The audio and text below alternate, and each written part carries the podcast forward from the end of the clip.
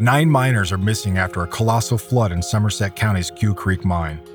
In part one of this story, we heard how Joe Sbaffoni and a huge team of rescuers worked tirelessly to drill through to the mine, in the hope of reaching any survivors before it completely filled with water. But then, the drill bit broke. Banging was heard coming from inside the mine, but it hasn't been heard for 12 hours. Incredibly, Sue Unger refuses to lose hope. Her strength and faith was a source of much comfort to many in the fire hall. I felt peace. I just felt that the Lord God was taking care of him. So I kind of had peace within me that he was going to come out. You know, tried not to think of what could happen. I kept thinking about he'll be coming out. So that's how I felt about it. Sue Unger. Even though she was struggling with MS that she had had for years, everyone that was at the fire hall said that when you walked in, she was the one with a smile on her face. And she was the one that was saying, I'm not sure how, but these guys are going to make it. They're going to get out. It was around this time that a letter was received by Governor Schweiker, sent from the families of Flight 93, which crashed in Somerset County on 9 11. There was a letter came from the families of Flight 93 that the governor read to the families during the rescue, and it said that you know it's not going to happen again in Somerset. That you know they were praying and it was going to be successful. I'm Donny Dust, United States Marine Corps veteran and world renowned survival expert. This is Rescue. Today's episode A Summer's Day, Part 2.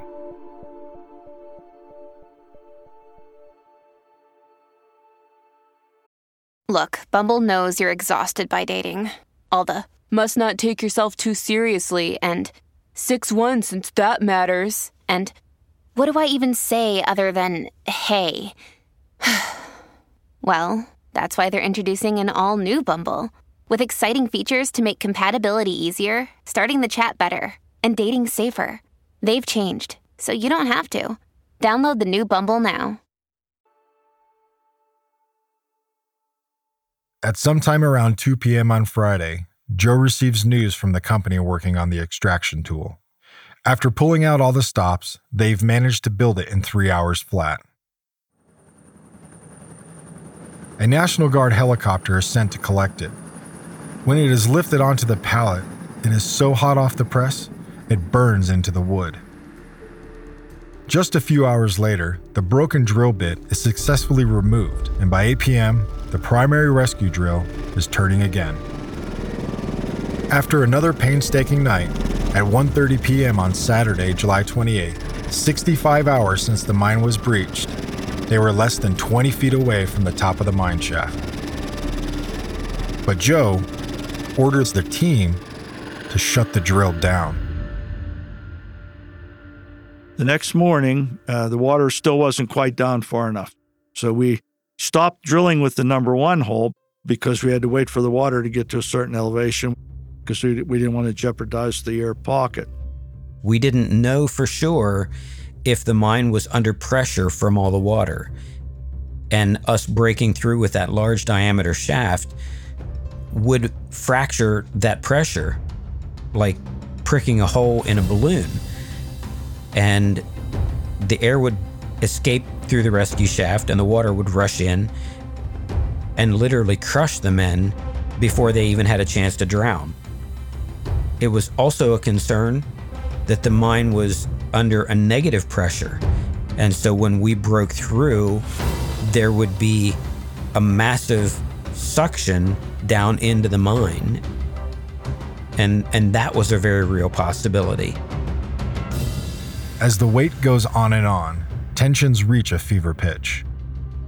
At 10 p.m., the rescue team finally agree the water level is low enough, and the drill is started up again. 15 minutes later, 74 hours after the breach, the drill breaks through to Quecreek Mine. Governor Schweiker delivers the news. Uh, I'm very happy to report that uh, at about 1016, we did break through.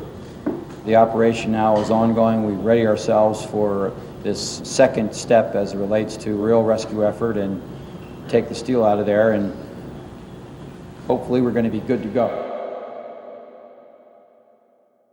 Back at the rescue site, all equipment is shut off. The site falls deathly quiet as all who are there wait expectantly for any sign of life from below. And then it happens. The banging is coming from the original 6 inch drill, which had remained in the ground in case any survivors continued to use it to try and communicate with the surface. Now someone is using it again. The drill is hastily removed, and acoustics expert Rob Zaremski is quickly brought up to the site. In front of the media pool camera that is streaming the images live around the world, Zaremski places his headphones over his ears, then drops the small speaker and microphone system into the hole. He strained to hear through his headphones as the device dropped slowly down to 30 feet, 40 feet, 60 feet. I was standing just about five or 10 feet from him and handing the cable down into the shaft. And I can remember he was squeezing his headphones tight against his ears and he was speaking into the microphone and he kept saying, Can you hear me, guys? Can you hear me now? We're in the mine. Can you hear me? Please answer me. And he kept repeating this over and over and over again.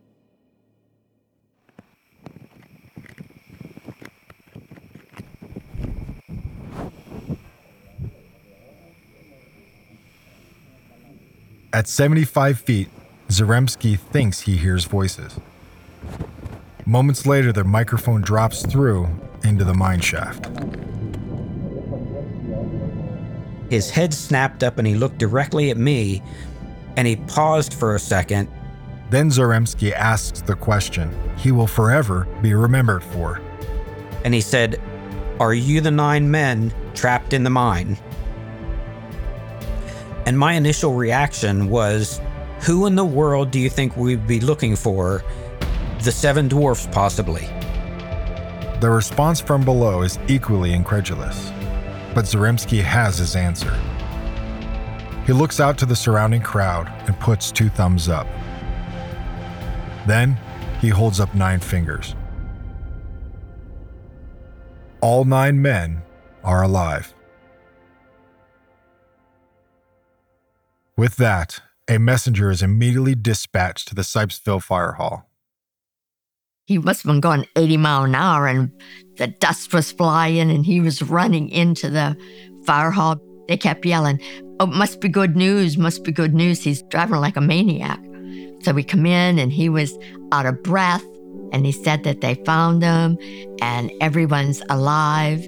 And there was just, everyone went crazy and uh, everybody was hugging each other and crying and carrying on and it was just wonderful somebody was hugging me i thought they were breaking my ribs but i mean it was just a big celebration That's how it felt Oh, it's pretty pretty amazing. I was up above and I come walking down and the one fella come up to me and said, We did it. And I looked at him and I said, We did it. He said, Yeah, all nine were alive. Now, we knew we still had to pull the miners out, but I felt very confident that we were going to be able to do that. Once it's confirmed the men are all alive, it falls to Joe and Governor Schweiker to break the news to the press. When the governor come out and said all nine are alive, there wasn't a dry eye in the place, and you could have heard a pin drop. Even some of the hardcore media people, they were just in awe.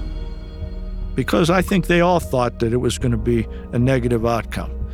Wendy Bell and Michelle Wright from Channel 4 grabbed me and uh, they wanted to do an interview. And I said, uh, All you want me to do is cry on TV. And that's what I did. Cried on TV. I knew that we still had to pull the miners out, but I knew they were coming out. And uh, I was pretty well drained at that time, emotionally and physically. The next step is to bring in the rescue capsule, essentially, a bright yellow one person elevator tube, measuring a very tight 22 inches in diameter. While it's maneuvered into place, the men have some demands. Oh, they wanted beer. They wanted beer. They wanted chewing tobacco. They didn't get neither. Yeah, they, they got water and they got uh, cap lights and some provisions. Ignoring the safety advice, a few of the rescuers happily sneak some tobacco in alongside the food and water that is sent down to the miners. At just after midnight, the rescue capsule is dropped into the shaft. And a few minutes later, the first of the miners emerges out of the hole. First miner out was Randy Fogle. Uh, he looked like a drowned rat coming up through them aquifers. Unknown to the rescue team, the drill had pierced an aquifer on the way down, sending water cascading into the mine shaft below, which made for a fairly wet exit for the miners. After that, we sent raincoats down, so all the rest of them had raincoats on when they come up. And so it continues, as one by one, each of the men are lifted up into the cool night air. Everyone that had now been working very diligently had now just suddenly crowded around the rescue shaft to watch the men come up. And as each man would get close to the surface, the crowd of several hundred people would just break out into spontaneous applause as a salute to the strength and the integrity that these guys showed for being trapped for almost four days and to still be alive and healthy enough to get into the capsule without assistance. It became, I don't know what the correct term is. It wasn't stoic, but it wasn't celebratory either. It was almost as if an, it was an ovation, almost like a salute to their fortitude in surviving this incredible ordeal. At just after 2 a.m. on Sunday morning, the ninth and final miner is returned to the surface. Nine for nine.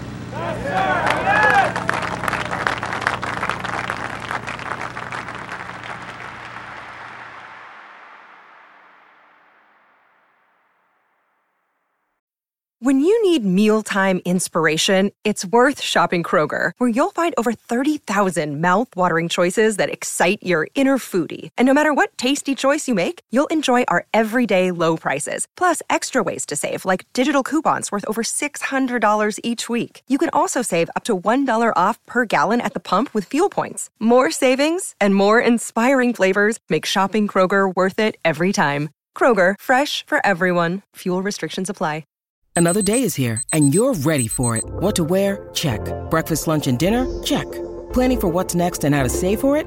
That's where Bank of America can help. For your financial to dos, Bank of America has experts ready to help get you closer to your goals. Get started at one of our local financial centers or 24-7 in our mobile banking app. Find a location near you at bankofamerica.com slash talk to us. What would you like the power to do?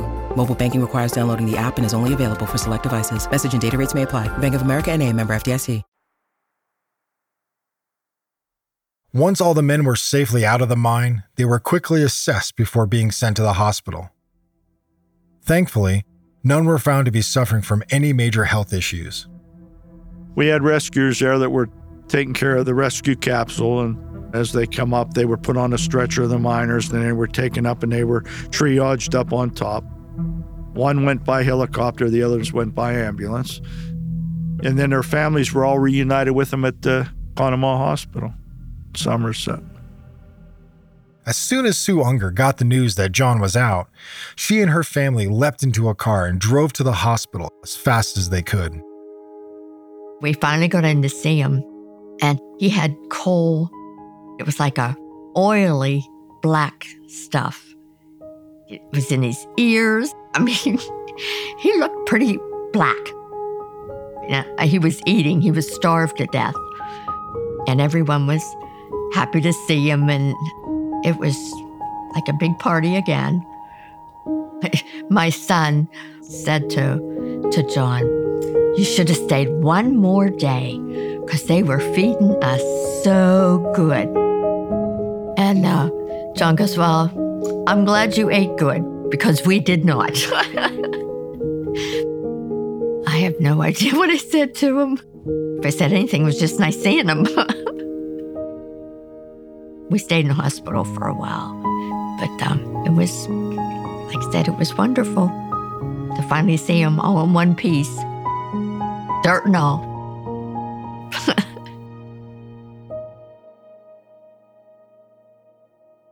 I'm John Unger. I'm 73 years old. I've been married 52 years to my wife. We have two kids. We live on a farm, and I mine coal all my life. That's who I am. well, they started yelling. Uh, we hit water and we had to get out. I didn't get excited about it. I didn't think it was a big deal. So I thought, well, maybe I better walk over and look at this. So I went over and I looked at this water and I thought, oh, this this is not good. The roar was the biggest thing in, in, my entire life. I still can hear the roar. It was like a jet engine, and as close as I am to you right now, I would have to shout. That's how loud the roar was. It's beyond words. It was like nothing I'd ever seen. But I knew we were in a lot of trouble right now, and uh, if we were going to get out, we had to go. But we had a slight problem. The guy that was running the miner itself, he was on the wrong side of the water. Mark Popernack, the last man who came out of the mine, was working on the machine that, through no fault of his own, accidentally made the breach. When the thundering stream of water gushed out of the hole, he became trapped on the other side of it. It's been speculated that the men still had enough time to escape the tunnel at this point, but they weren't going to leave their brother behind. Popernack thought they'd done just that, when a few minutes after the breach, he saw figures approaching from the other side of the raging stream. It was his crew coming back to save him. Using a mining vehicle, they were able to create a bridge over the water just wide enough for Mark to leap onto and get free. We weren't going to leave without him. That's where we got in trouble. The water had all the exits cut off. Everything was completely flooded out. There was no way we were getting out. So we moved up to, it was the highest point of the mine, and we moved in there and decided to stay there. At first, the men tried to dam up the shaft around them with whatever materials they could find. But as the water kept rising, they knew it was futile. If they didn't get the water under control, we were all going to drown. I mean, that's just a plain and simple fact. And we all knew that. We all knew what we was up against and how much water was coming in and how fast it was rising. The men found an empty packaging box and tore strips of cardboard from it to write goodbye notes to their loved ones. Probably the hardest thing I ever done in my life was write my wife a farewell note and my kids. That's tough. The hardest thing I think I ever did. I watched those guys, I mean, they're tough guys, all of them. And they were writing these letters, and this one guy I knew probably 25 years toughest little guy I ever met in my life.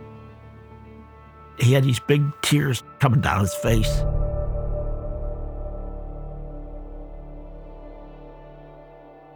Some might think that writing a letter like this is a moment of defeat or an acceptance of death, but that's not how I see it. I've written many letters over the years to loved ones while serving overseas in some pretty dangerous places. For me, and I think for the miners, it could be the opposite of defeat. It's an actualization of life. I'm still here, I'm still fighting. But if something does happen, then these are my last thoughts. For John, he watched his friends write and cry before taking pen to paper himself. And it brought him peace.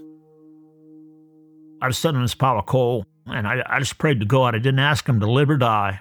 I just asked him to have the strength to do whatever his will was, whether it was live or die. And when I did that, I felt uh, like an inner peace. He couldn't have known it, but at the same time, his wife, Sue, had also found peace with the situation. And then I went to write these letters. And then we figured we'd write them at 12 o'clock. 1 o'clock, we would drown. We put them in a place where they would find them. When they found us, they would find these letters with us too. So, you know, that they would get to our families.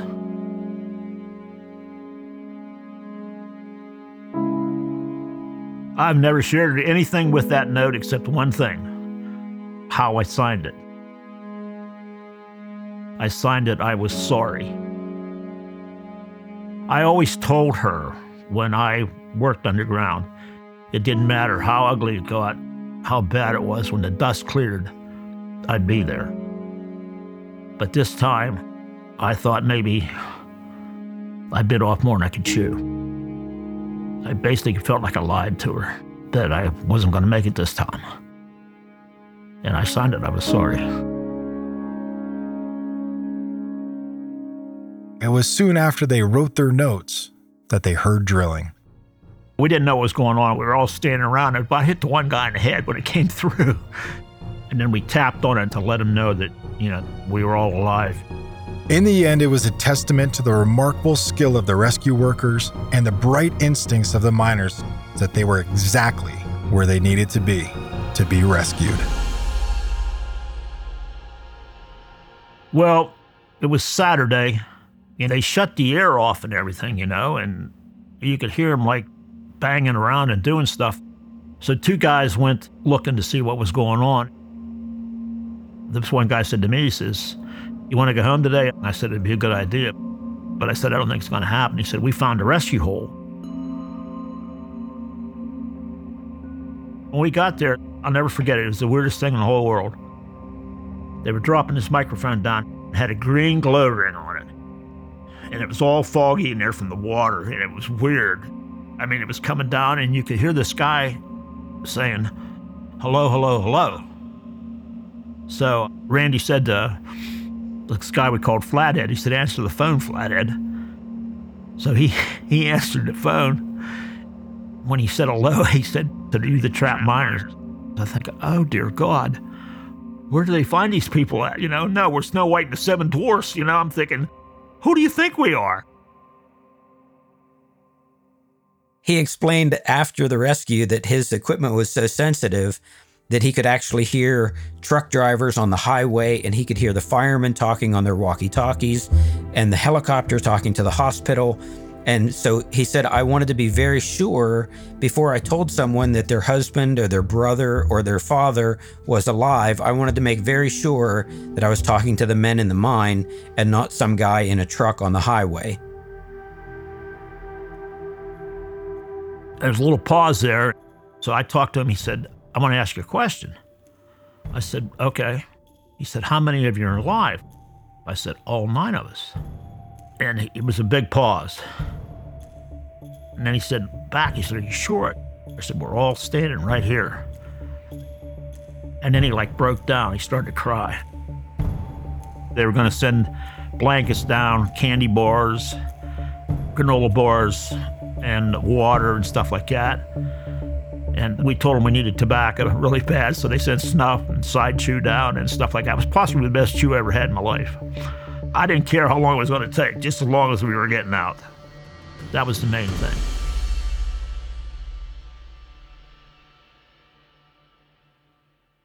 Do you ever wonder how celebrities order food? Like, is Sarah Paulson a Diet Coke or a regular Coke girlie? Some peasant Coke? No. Or how does Sofia Vergara order a pizza? No, no, no tomatoes. I cannot eat tomatoes. tomatoes? Yes. Are you cool with mushrooms? Not really. If these are the details you need, and I know you do, I have the podcast for you. I'm Jesse Tyler Ferguson, and on my podcast, Dinners on Me, I take some notable friends of mine out to dinners in Los Angeles and New York City. Listen wherever you get your podcasts. That thing was delicious.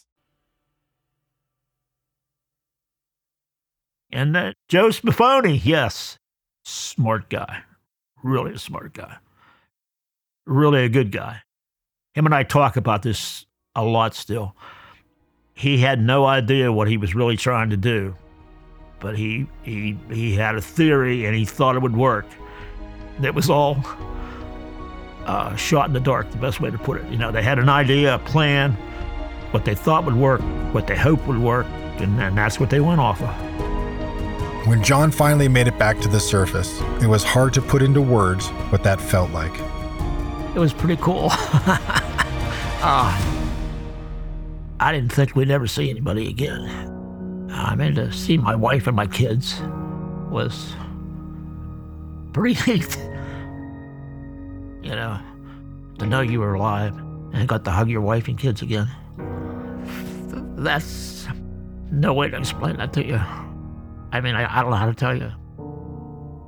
It was great, is all I can say to you. It was really, really a, a, a good feeling.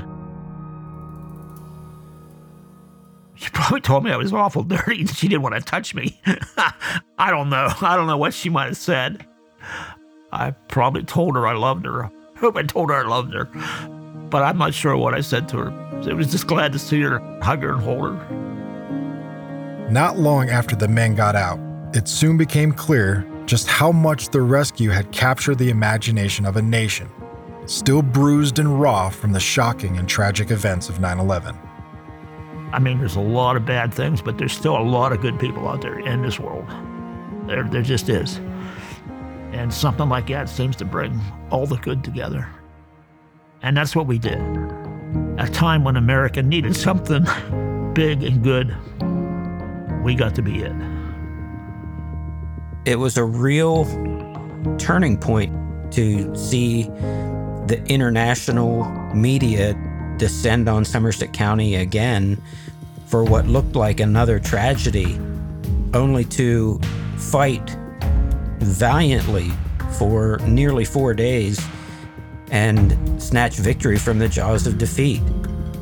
I think that was a very poignant symbol. I think it makes you appreciate everything that you have more because you could have lost everything. And things that used to be important aren't quite as important. I've lived 22 years longer than I thought I would. You know, so that's a gift. Big gift. After the rescue was completed, Bill Arnold returned to his duties on the farm, while Joe conducted another press conference before driving back home to his own family in Fayette County. I got home and had a little bit to eat and tried to go in and lay down. And uh, I couldn't. And uh, the fire department that I belonged to, we were in the firemen's league softball. We played every Sunday. And I told my wife, I said, "Come on, let's go for a ride." I said, "We'll go up to the go up to the game." And I wasn't really planning on playing, and went down to the ball field. Ended up playing two games. The town where I lived, Collinsburg, a little old mining town. A lot of old coal miners. They had a big sign, congratulations, and all that, and went down to the field. And quite a few of the miners' sons and daughters were there to congratulate me. And yeah, pretty humbling.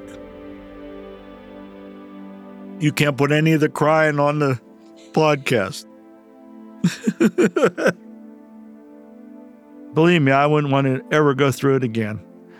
I was involved with everything that went on in the state for a long time, and a lot of it was bad. A lot of it didn't turn out so good. A lot of it was fatalities, serious accidents, incidents. Quecreek was the high point of my career. Uh, you know, to live through that and have it come out the way that it did. And and also, I want to make it very clear, and you, you got to make this part of the podcast. We had the best mining people in the country at that site. I don't want anyone to think that this was me. I was part of the process. We had people there from the MSHA, people from the coal company, uh, all kind of advice and assistance. Every rescuer on that site, everybody that was there contributed. There's just certain things that I'll never forget. Well, I might when I get old and crazy, but right now I, I don't forget them. And I think about it every day. The medical assessment team, the drillers, the assemblers, the people that secured the site, give yourselves a big hand here.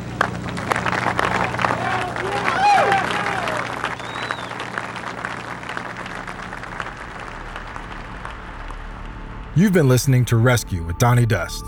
Rescue is a Sony Music Entertainment production. Thanks to all the contributors for sharing their story with us. Rescue is produced by Richard McLean Smith. The executive producer is Louisa Field. The junior producer is Martha Miller. Scoring and sound design by Gulliver Tickle. Music composed by Eleni Hassabis. The production coordinator is Lily Hambley. The production manager is Kat Moran. Thanks to Jez Nelson, Chris Skinner, and Julia Stevenson. If you like this podcast, then do check out other Sony podcasts.